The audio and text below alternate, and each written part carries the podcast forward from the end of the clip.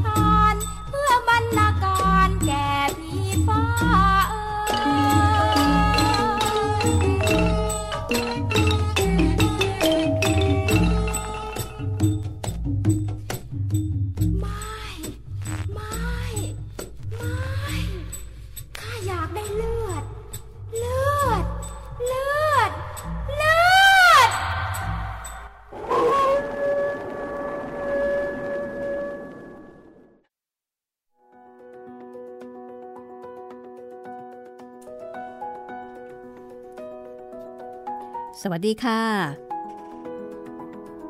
ตอนรับคุณฟังเข้าสู่รายการห้องสมุดหลังไม้นะคะ กลับมาเจอกันที่นี่ วิทยุไทย PBS พบกับดิฉันรัศมีมณีนิน ให้เสียงประกอบแล้วก็ผลิตรายการโดยจิตรินเมฆเหลืองนะคะ เจอเจอกันจันถึงสุขค่ะ กับการอัปเดตตอนใหม่ ๆ ให้คุณได้ฟังกันสดๆ พร้อม ๆ กันนะคะ ที่นี่ www.thaipbsradio.com แล้วก็คุณสามารถที่จะฟังย้อนหลังได้ทุกเวลาตามอัธยาศัย วันนี้เป็นตอนที่ 9 แล้วนะคะ ที่ทางวิทยุไทย PBS และมูลนิธิบรมครูนำเสนอ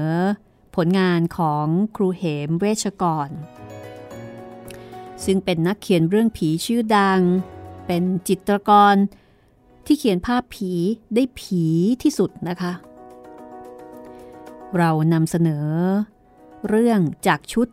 พูดผีปีศาจของไทย เพื่อเป็นการอนุรักษ์เรื่องราวของครูเหม เอาไว้ในรูปแบบของสื่อเสียง แล้วก็เป็นการเชิดชูเกียรติของศิลปินผู้ยิ่งใหญ่ท่านนี้ด้วยนะคะ วันนี้ค่ะ จะเป็นตอนที่ 9 ของหนังสือปีศาจของไทย ดิฉันชอบวิธีการตั้งชื่อเรื่องของครูเหมมากเลยนะคะ ต้องบอกว่าเรื่องผีของครูเหมนี่เป็นผีที่น่ารัก เป็นผีที่อารมณ์ดีนะคะ ไม่ได้เป็นผีแบบโหดดุ หรือว่าหลอกกันแบบหลอนๆอย่างเดียว ของเราเป็นผีไทยๆนะคะถึงได้บอกว่านี่คือปีศาจของไทยค่ะ อารมณ์ของผีก็อารมณ์แบบคนไทยมั้งคะ เหมือนดังเรื่องที่จะเล่าให้คุณได้ฟังต่อไปนี้นะคะ ซึ่งเป็นเหตุการณ์ตอนที่นายทองคำบันทึกจากเรื่องราวของนายฉ่ำช่างตัดผม นายฉ่ำได้เล่าเรื่องต่างๆ ให้นายทองคำฟัง จึงได้รวมบันทึกเอาไว้ในขบวนพูดผีปีศาจของไทยเล่มนี้ด้วย เรื่องนี้มีชื่อว่า ก็ผีนะสิเเชิญฟังได้เลยค่ะ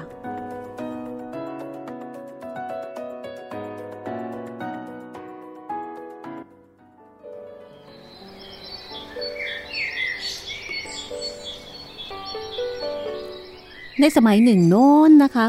ร้านตัดผมไทยในกรุงเทพ แม้ว่าจะมีทั่ว ๆ ไป แต่ก็มีอยู่แหล่งหนึ่งเป็นแหล่งที่รวมของร้านตัดผม อยู่ติดติดกันเป็นหมู่เลยทีเดียวค่ะ คือในแพร่งภูทรซึ่งเป็นแหล่งที่ข้าราชการกลาโหมมหาไทยในยุคนั้น จะมาตัดผมกันที่นั่นเป็นส่วนมาก นายทองคำก็มาตัดกับเขาด้วย โดยเพื่อนฝูงแนะนำมา เขาก็ติดใจในฝีมือ แล้วก็อุปนิสัยของนายฉ่ำ นายฉ่ำเป็นเจ้าของร้านตัดผมในกลุ่มนั้นนะคะ ในย่านนั้นนั่นแหละ พอติดใจก็เลยถือเอาเป็นร้านประจำร้านของนายฉ่ำมีช่างประจำอยู่สองคน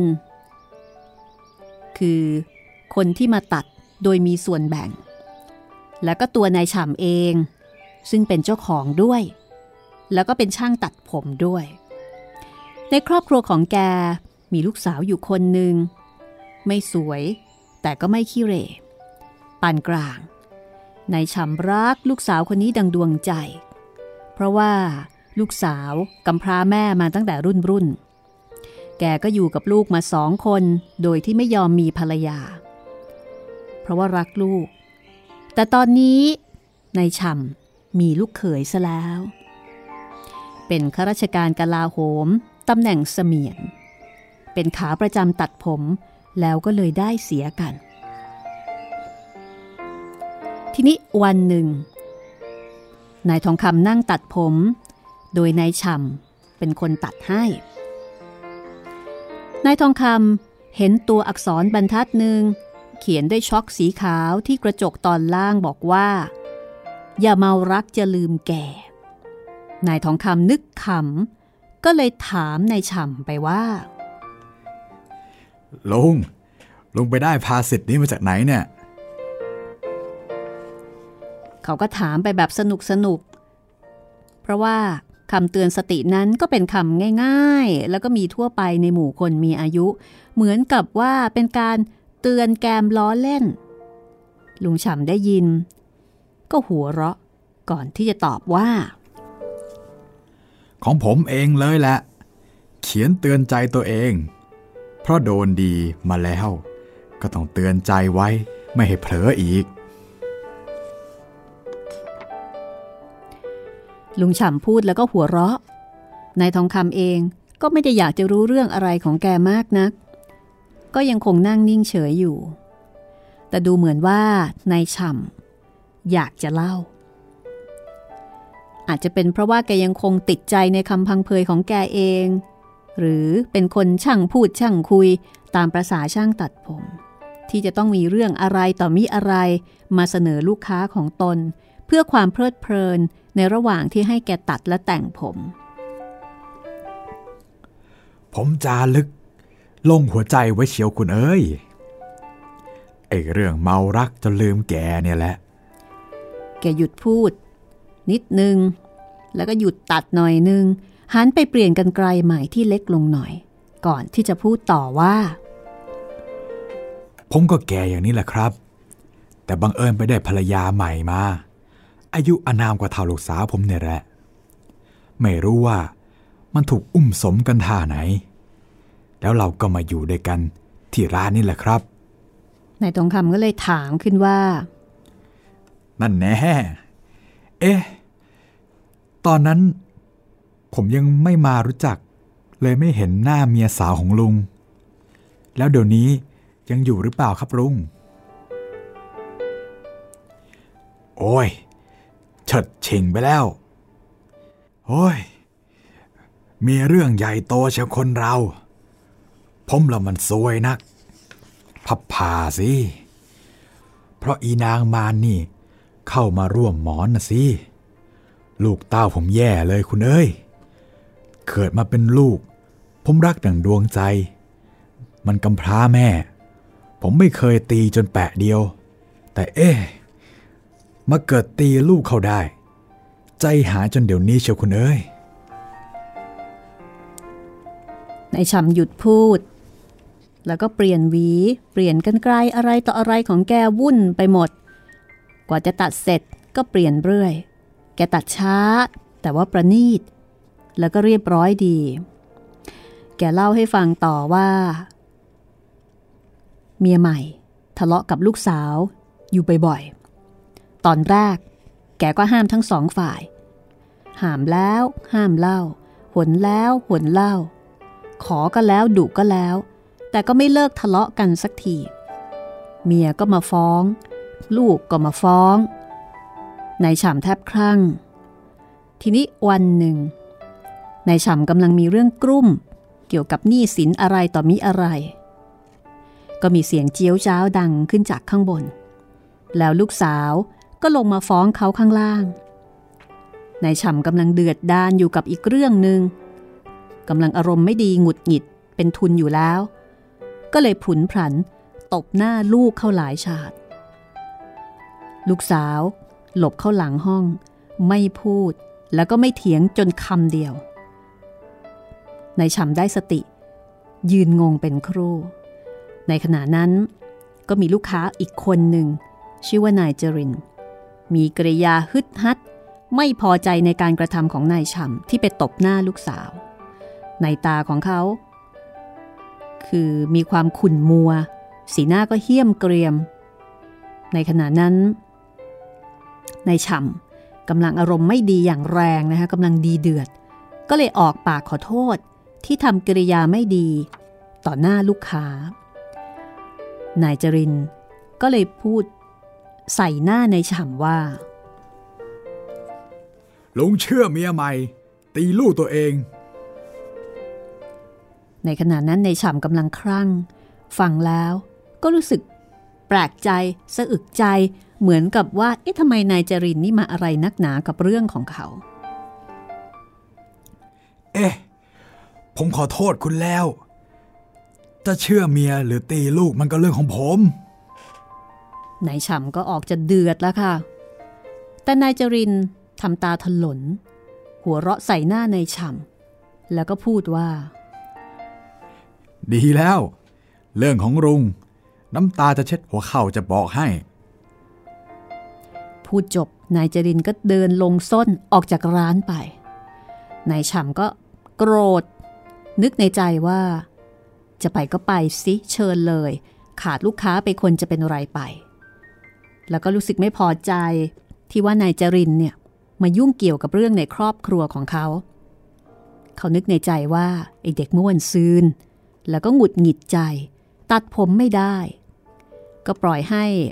คนตัดแบ่งเขาทำไปคนเดียวนายฉ่ำก็เลยไปกินเหล้าดับอารมณ์ กินจนกระทั่งเมาแปะ กลับมา ไม่พูดไม่จากับใครทั้งนั้น ทั้งลูกทั้งเมียไม่อยากจะพูด พอจวนค่ำนายฉ่ำก็ออกจากบ้าน ไปกินข้าวที่ร้านเจ็ก ไม่อยากกินข้าวบ้าน ทั้งลูกทั้งเมียมีแต่เรื่อง ไม่สามัคคีกัน ก็เลยไปกินร้านเจ๊กให้รู้แล้วรู้รอดไป แล้วทางร้านนี่เขาไม่ทักท้วงลุงเหรอ เปล่า ผมไม่ฟังใคร ผมไม่กินข้าวบ้าเสียสามวัน กลับมาเพียงทำงานและนอนเท่านั้น ข้าวปลาอาหารไม่ยุ่งด้วย การพูดกันนั้นนางเมียผมเนี่ย มันงอหนักๆเข้าก็เลยพูดกันบ้าง แต่กับลูกเนี่ยยังไม่ได้พูดกันเลยนายฉ่ำก็บอกว่า ลูกสาวหลบหน้า แต่เขาเองเขาก็รู้ตัวว่า เขาตบลูกแรงไป ตบจนหน้าบวม เพื่อนๆรุ่นเดียวกับลูก ก็มาช่วยกันประครบให้นายฉ่ำก็ใจหายแล้วก็สงสารลูก แต่ทีนี้ด้วยความทิฐิ คือเป็นพ่อ เป็นคนแก่ จะขอโทษเด็กจะขอโทษลูกก็กระไรอยู่ เขาก็ถือเหลี่ยมอยู่บ้าง แม้ว่าจะสงสารลูกก็ตาม เพราะว่าเห็นหน้าลูกเนี่ยบวมฉึงเลย คือใจของนายฉ่ำก็รู้ว่าตัวเองเนี่ยเป็นคนผิด แต่การจะขอโทษลูก ก็รู้สึกว่ามันมันไม่ได้ มีมานะมีทิฏฐิ ก็วางท่า ทีนี้ปรากฏว่าวางท่าจนเกิดเรื่องนายช่ำก็หันมาถามนายทองคำว่า เกิดอะไรรู้ไหมคุณนายทองคำ ซึ่งนั่งฟังแกเล่าเรื่อง ก็ไม่รู้จะตอบแกอย่างไร ว่าเกิดเรื่องอะไรอีก นายชำก็เลยเล่าต่อว่า ลูกสาวผมหนีไป เอาวุ่นละ วุ่นสิ ผมตามแทบพลิกแผ่นดินก็ไม่พบ ญาติพี่น้องที่ไหนก็ไม่มี เขาไปไหนกันนาะผมกลุ้มจะนอนไม่หลับเลย หวนคิดไปว่า ที่นายจรินพูดใส่หน้าผมว่า น้ำตาจะเช็ดหัวเขา่า เอ๊ะ หรือหมอนี่จะทำผิดละสิ แต่เอ๊ะมันจะพบกันได้ที่ไหนในนั่นไม่ได้โผล่มาอีกเลย มันจะพากันหนีไปได้หรือ ผมลงความเห็นไปไม่ได้ ความกลุ้มของผมก็หันเข้าเล่นงานนางเมีย เพราะมันทำให้ลูกผมหายไป นายฉ่ำหยุดพูด ยกแก้วน้ำดื่ม แล้วก็บอกว่า พอรุ่งขึ้นอีกวัน ยุ่งเลย เมียหนีไปอีกคนหนึ่งหนีไม่หนีเปล่า เอาเงินไปด้วย เอาไปหมดเลย ทั้งผ้าผ่อน ขนเป็ดเตียนเรียบ ปิดประตูทิ้งไว้เฉยๆ คือเอาทั้งเงินเอาทั้งของ พอนายฉ่ำตื่นเข้ารู้เรื่องก็ตกใจนิดหน่อย เขาก็ยอมรับว่า เขาโกรธ โกรธเมียแต่ไม่ได้เสียดาย ความห่วงลูกรักลูก เป็นประเด็นที่อยู่ในใจมากกว่า ก็เลยไม่ค่อยอะไรกับเมียเท่าไหร่ และตอนนี้เขาก็ไม่รู้ว่า ลูกอยู่ที่ไหน นายฉ่ำรู้สึกเป็นห่วงลูก และชีวิตของเขาไม่สามารถจะขาดลูกได้ นายทองคำก็เลยถามไปว่า แล้วลุงไม่ตามเมียหรอครับโอ้ตามทำไม มาได้ก็ไปได้ ผมออกสืบ ตามหาลูก อยู่เกือบสิบวัน อ่อนใจไม่รู้เรื่อง เงินทองก็ไม่มี ผมยืมเพื่อนเขา ต่างเห็นใจเลยให้มา เงินที่ผมเก็บไว้ก็มี แต่ลูกรู้ที่เก็บ เลยเอาไปเสียด้วย ผมเลยเหลือแต่ตัว มีคนทักว่าผมหน้าดำโถทำไมจะไม่ดำล่ะ คิดถึงลูกน้ำตาตกครับ นายทองคำ ก็คงเศร้ามากทีเดียวในช่วงนั้น พอวันหนึ่ง ก็มีคนมากระซิบกับนายฉ่ำว่า จะขอพูดอะไรส่วนตัวด้วยสักหน่อย คนที่ว่านี้ก็คือลูกค้าตัดผมของเขานั่นเอง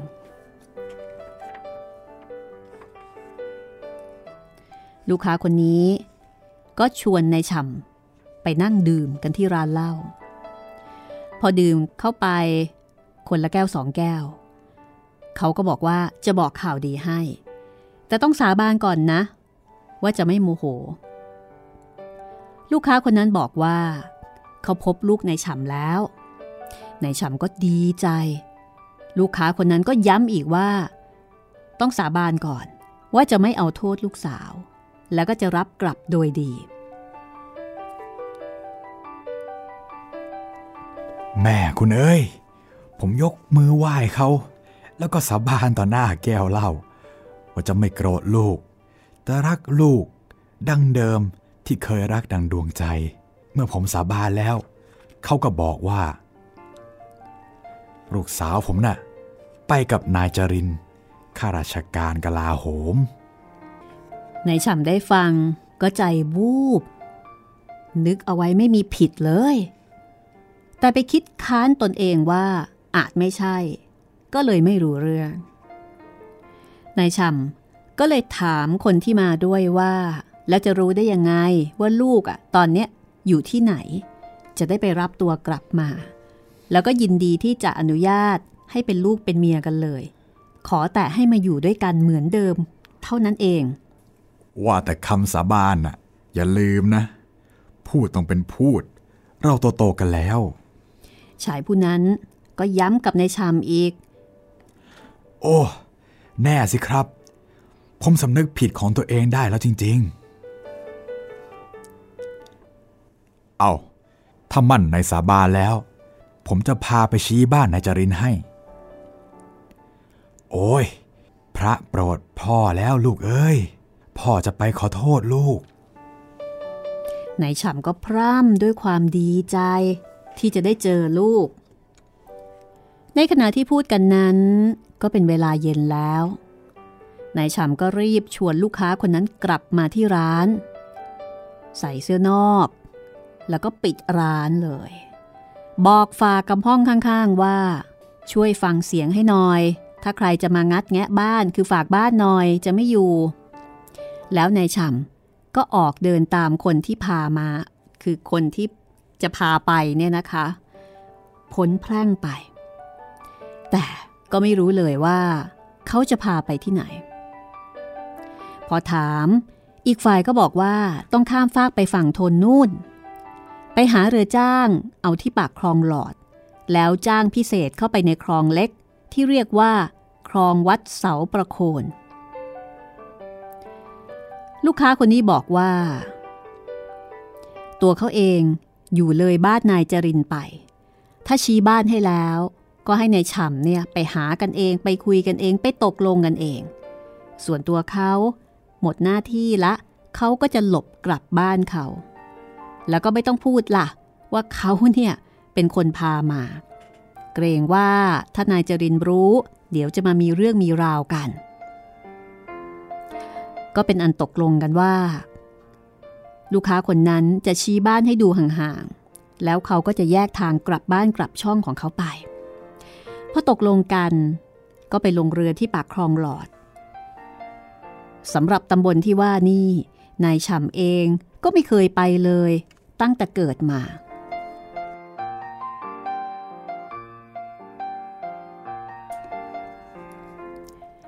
หรือจ้างส่งที่วัดเสาประโคนตามที่ว่าจ้างนายฉ่ำจ่ายเงินค่าเรือแล้ว ก็ขึ้นที่สลาท่าน้ำเดินตามเข้าไป วัดนี้เงียบ ไม่ค่อยจะมีคนพลุกพล่านนัก พอพ้นวัดก็เดินทางสวน ผ่านบ้านบ้าง ไม่มีบ้านบ้าง หนทางหลายเลี้ยว ค่อนข้างไกล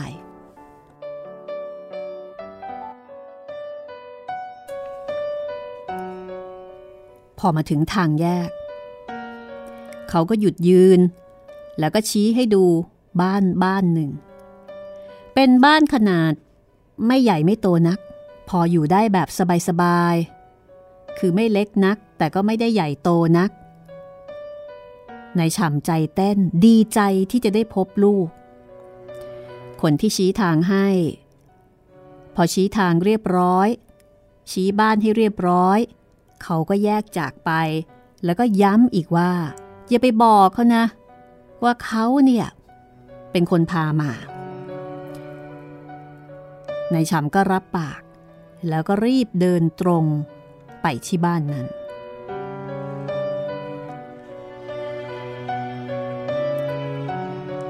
เมื่อไปถึงเขาก็เคาะประตูรั้วบ้าน มีเสียงถามมาว่าใคร เขาก็ตอบไปว่า นายชำขอมาพบกับนายสำรวยและนายจริน จากนั้นก็มีเสียงบนตัวบ้านครุกครักอยู่สักครู่หนึ่ง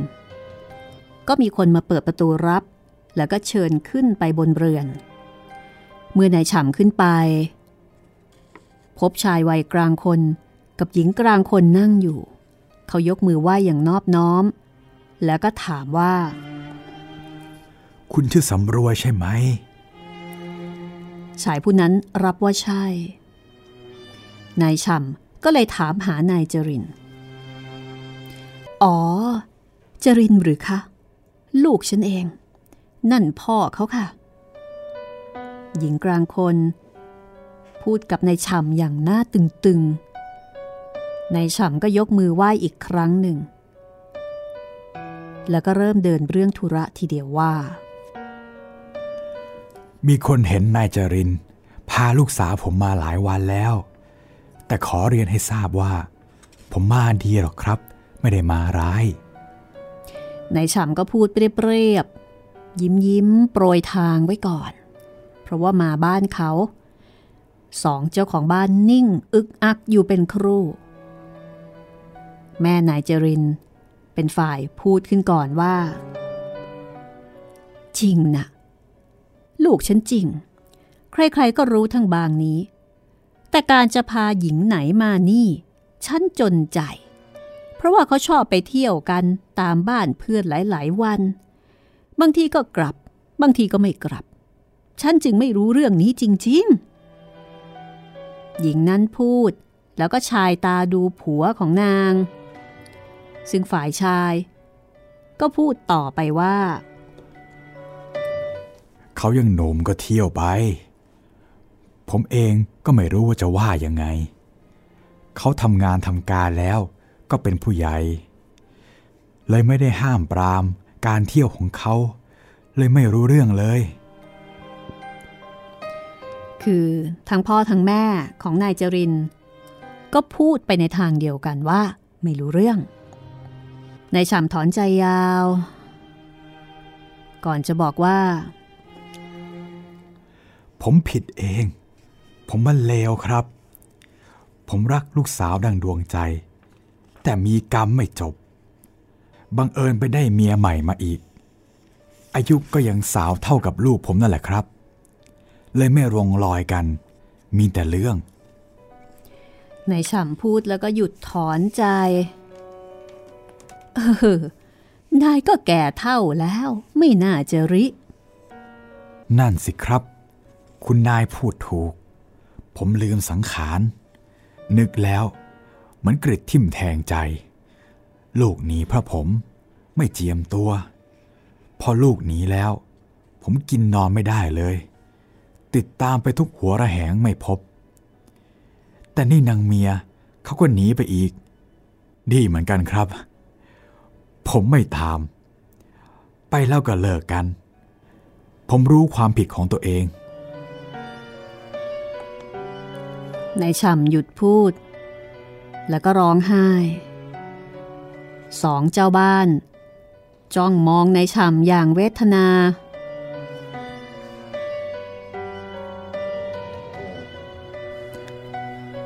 โอ้ เรื่องไปกันใหญ่ เจ้าของบ้านฝ่ายชายว่า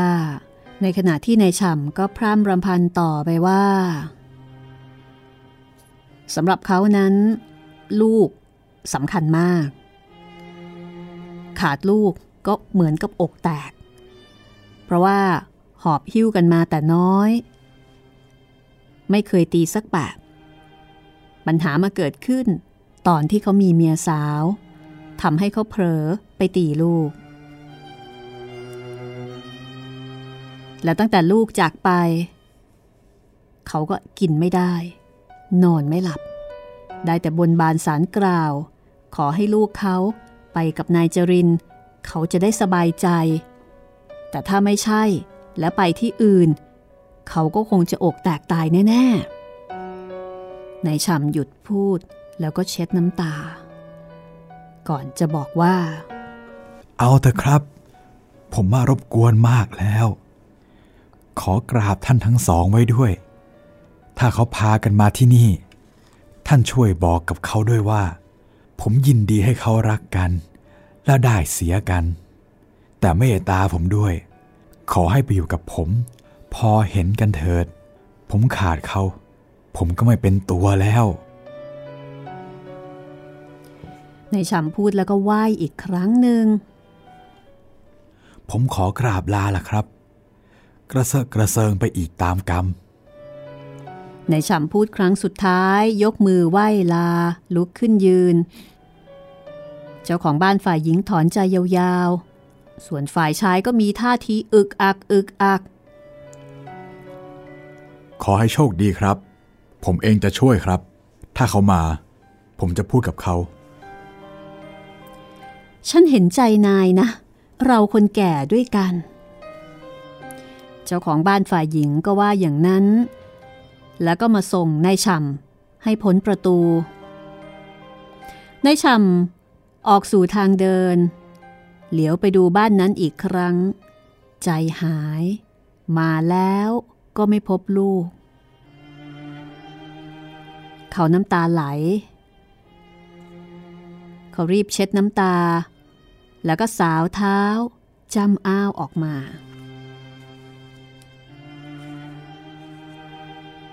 เรื่องราวจะเป็นอย่างไรต่อไปนะคะ ตกลงว่า ลูกสาวในช่ำอยู่ที่ไหนกันแน่ อดใจรอฟังช่วงหน้า แป๊บหนึ่งค่ะ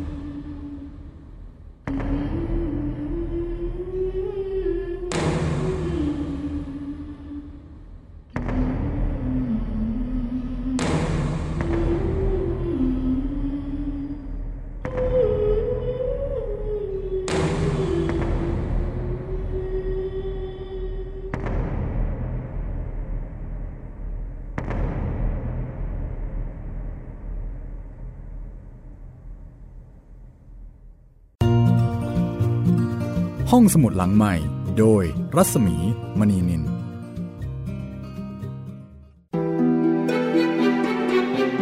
สัมผัสเสียง สัมผัสดนตรี ให้คุณได้สุนทรีกับเรื่องราวและบทเพลงคลาสสิก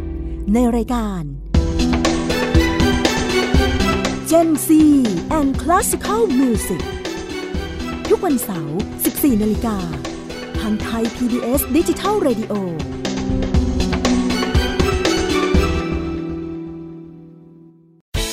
ทีคุณอย่ามาถามอะไรที่ search เจอใน Google เออ ถามกูรูในสิ่งที่ Google ไม่มี TCAS keyword สำคัญเลย ครับ TCAS คือระบบการคัดเลือกค่ะ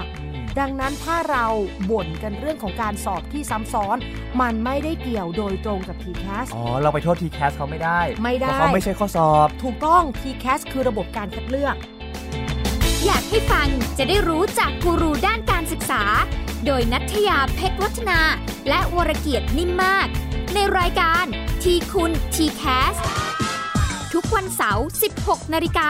ทางไทย PBS Digital Radio ฟังสดหรือย้อนหลังทางแอปพลิเคชันไทย PBS Radio และ w w w t h a i PBS Radio com ห้องสมุดหลังใหม่ โดยรัศมีมณีนิน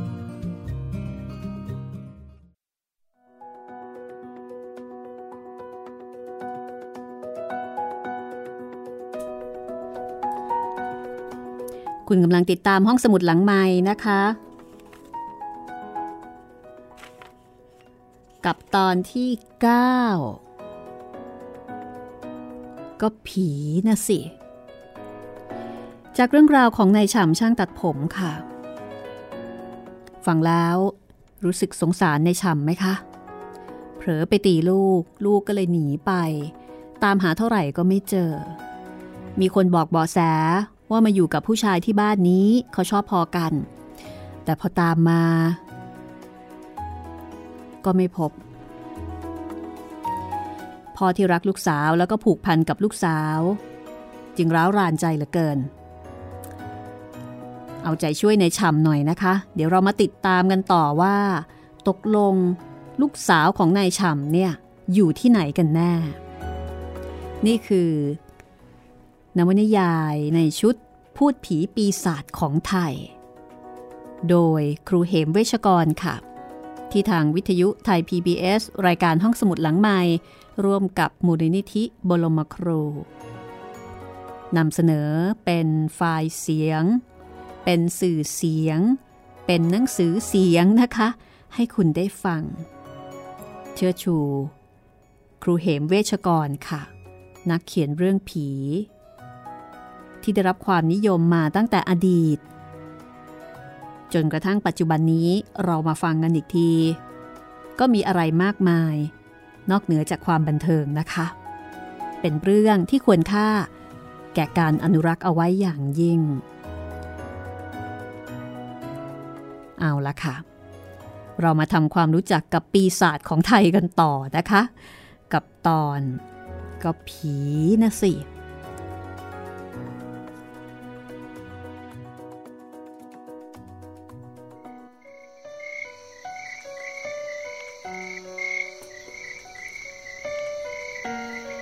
ในขณะนั้น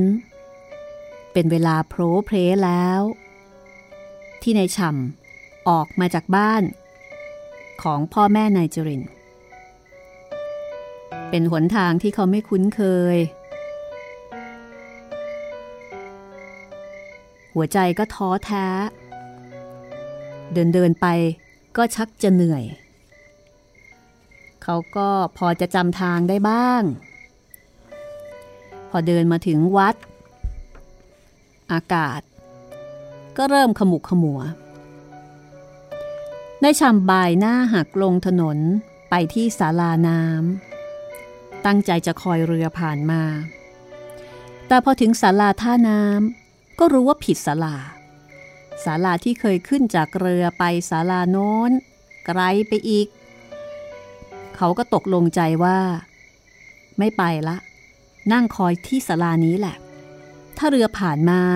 ก็ลงได้เหมือนกันในฉ่ำออกไปยืนที่หัวตะพาน มองหาเรือ พบแต่เรือค้าขาย ไม่มีเรือออก เขาหันกลับเข้าศาลา แล้วก็พบว่าที่ศาลานั้นมีคนนั่งคลุมผ้าตลอดหัวคนหนึ่ง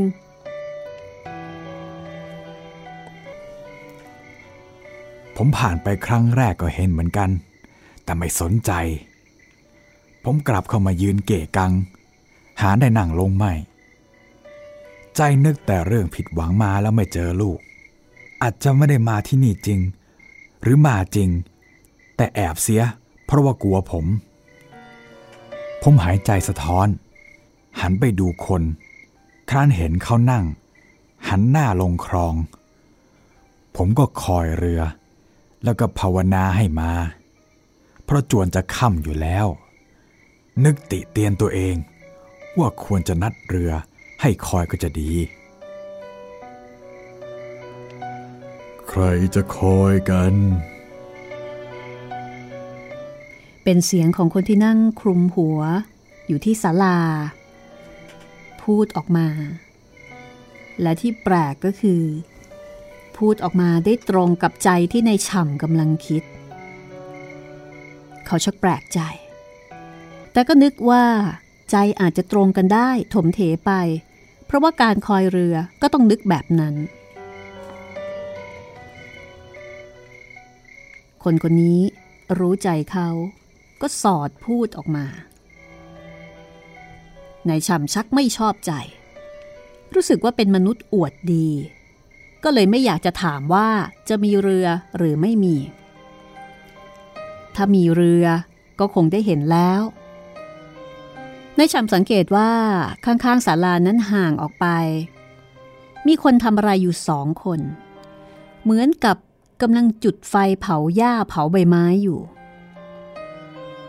นายชำเองก็ไม่ได้สนใจนัก นึกในใจว่า ถ้ามีเรืออะไรผ่านมา เขาก็จะขอไปด้วย พอคิดมาถึงตรงนี้ นายคนที่คลุมโปงอย่างประหลาด ก็หัวเราะแซงขึ้นมา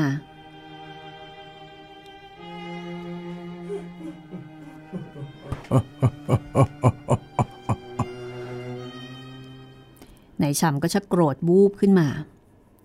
รู้สึกว่าไอ้หมอนี่นี่ถ้าไม่บ้าก็คงจะเป็นคนแบบ กวนโทโส แต่ก็น่าแปลก ที่มันหัวเราะ ตรงกับที่ใจในฉ่ำคิดอยู่พอดี เหมือนกับว่าคิดอะไร มันก็พูดมา และคราวนี้ ในฉ่ำคิดจะอาศัยเรือ มันก็หัวเราะอีก เหมือนกับเยาะเย้ยความคิดของเขาแต่ในฉ่ำก็ต้องสะกดใจ ไม่อยากจะมีเรื่องกับคนต่างถิ่น แล้วก็เป็นถิ่นที่ไม่คุ้นเคยด้วย อีกอย่างการจะมาทะเลาะกับคนแบบนี้ก็เท่ากับทะเลาะกับคนขอทาน คนดีที่ไหน จะมานั่งตามศาลาวัด บ้านช่องไม่มีหรืออย่างไรนายชำระงับใจแล้วก็เดินไปเดินมา นึกอยากจะกินเหล้าเหล้าเป็นเพื่อนที่ดีนักในยามนี้ เขาก็ถูกหัวเราะเยาะอีก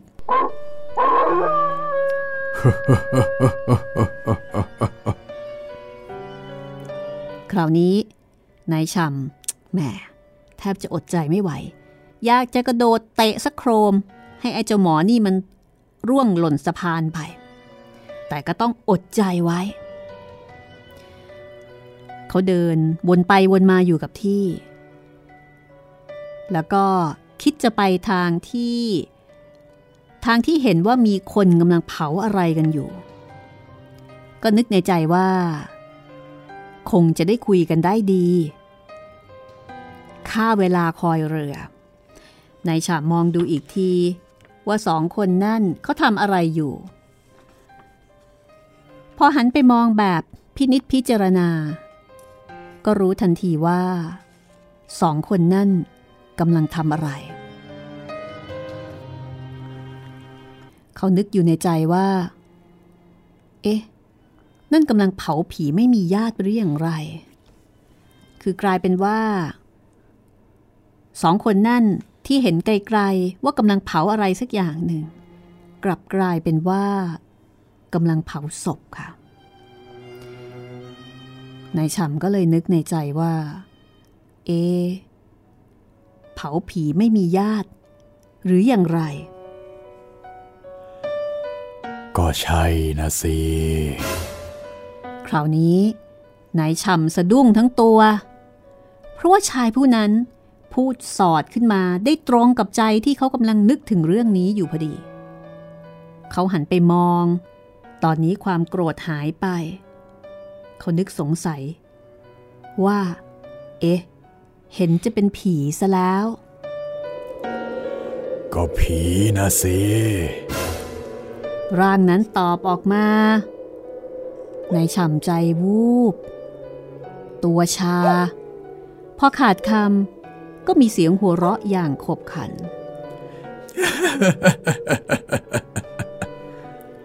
ในทันใดนั้นเอง ร่างที่คลุมผ้านั่งอยู่ได้ละลายหายไป กลายเป็นนกขแมวตัวใหญ่บินออกจากศาลา แล้วก็มีเสียงหัวเราะดังแววแววห่างออกไป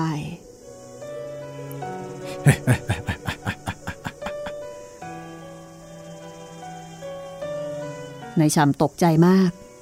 หมุนตัวกลับวิ่งไปตามสะพาน ตั้งใจจะไปหาพวกสับปะเรอที่กำลังยืนเผาผีกันอยู่ แต่ใจมันเสียแล้วก็ตาลาย เขาวิ่งไม่ตรงทาง ไม่รู้ว่า เขาตั้งหน้าหันลงโครนข้างสะพาน แล้วก็ร่วงลิ้วลงไป จากนั้นก็หมดความรู้สึกไปเลยเมื่อรู้ตัวอีกที ก็รุ่งเช้าอีกวันหนึ่งซะแล้ว สับปะเหร่อสองคน ได้หามในชำที่ตกโครน ไปแก้ไขที่บ้านของเขา อาบน้ำล้างโครนให้ ในฉ่ำมารู้ตัวเอาวันรุ่งขึ้น ในช่วงสายๆเมียสับปเหร่อก็ช่วยซักกางเกงแพรแล้วก็เสื้อนอก เสื้อนอกนี่ซักไม่ไหว ยังคงถอดกองอยู่ ส่วนเสื้อใน เขาซักให้แล้ว เวลานั้นนายช่ำก็เลยต้องใส่สโรงของสับปเหร่อ จากนั้นเขาก็ได้เล่าเหตุการณ์ที่พบเห็น ให้สับปเหร่อฟัง ตั้งแต่เรื่องที่ลูกสาวหาย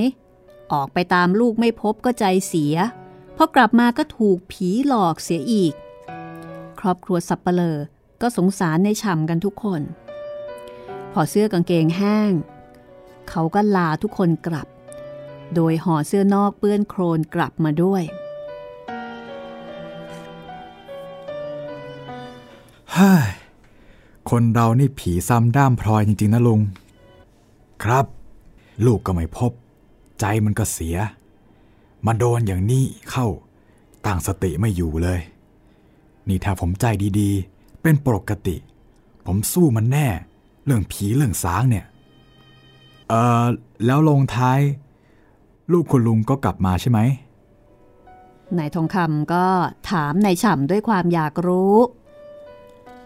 ครับ พอรุ่งขึ้นอีกวัน เขาก็กลับมากันทั้งคู่ ผมเล่าเรื่องให้ฟังก็ร้องไห้โฮนายฉ่ำเล่าให้นายทองคำฟังว่า ตอนที่เขาไปตามลูกสาว ความจริงแล้ว ลูกสาวก็อยู่กับนายจรินลูกเขยที่นั่นนั่นแหละ แต่ด้วยความกลัวจึงไม่กล้าจะออกมาสู้หน้า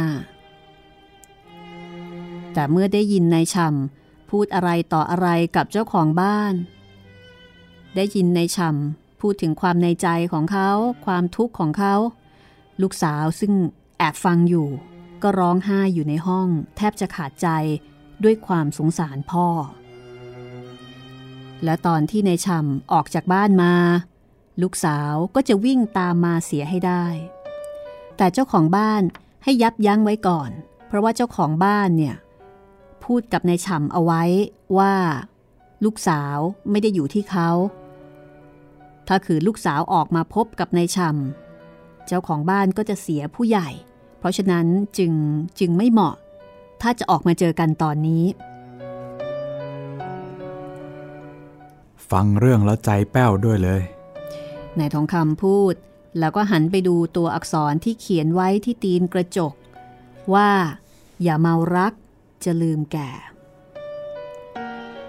ผมถึงจะหนุ่มอยู่ แต่ถ้าจะต้องจำคตินี้ไว้บ้างนายฉ่ำฟังแล้วก็หัวเราะก้องร้าน พอดีนายทองคำได้ตัดผมเสร็จเรียบร้อยแล้ว ก็เลยลานายฉ่ำกลับ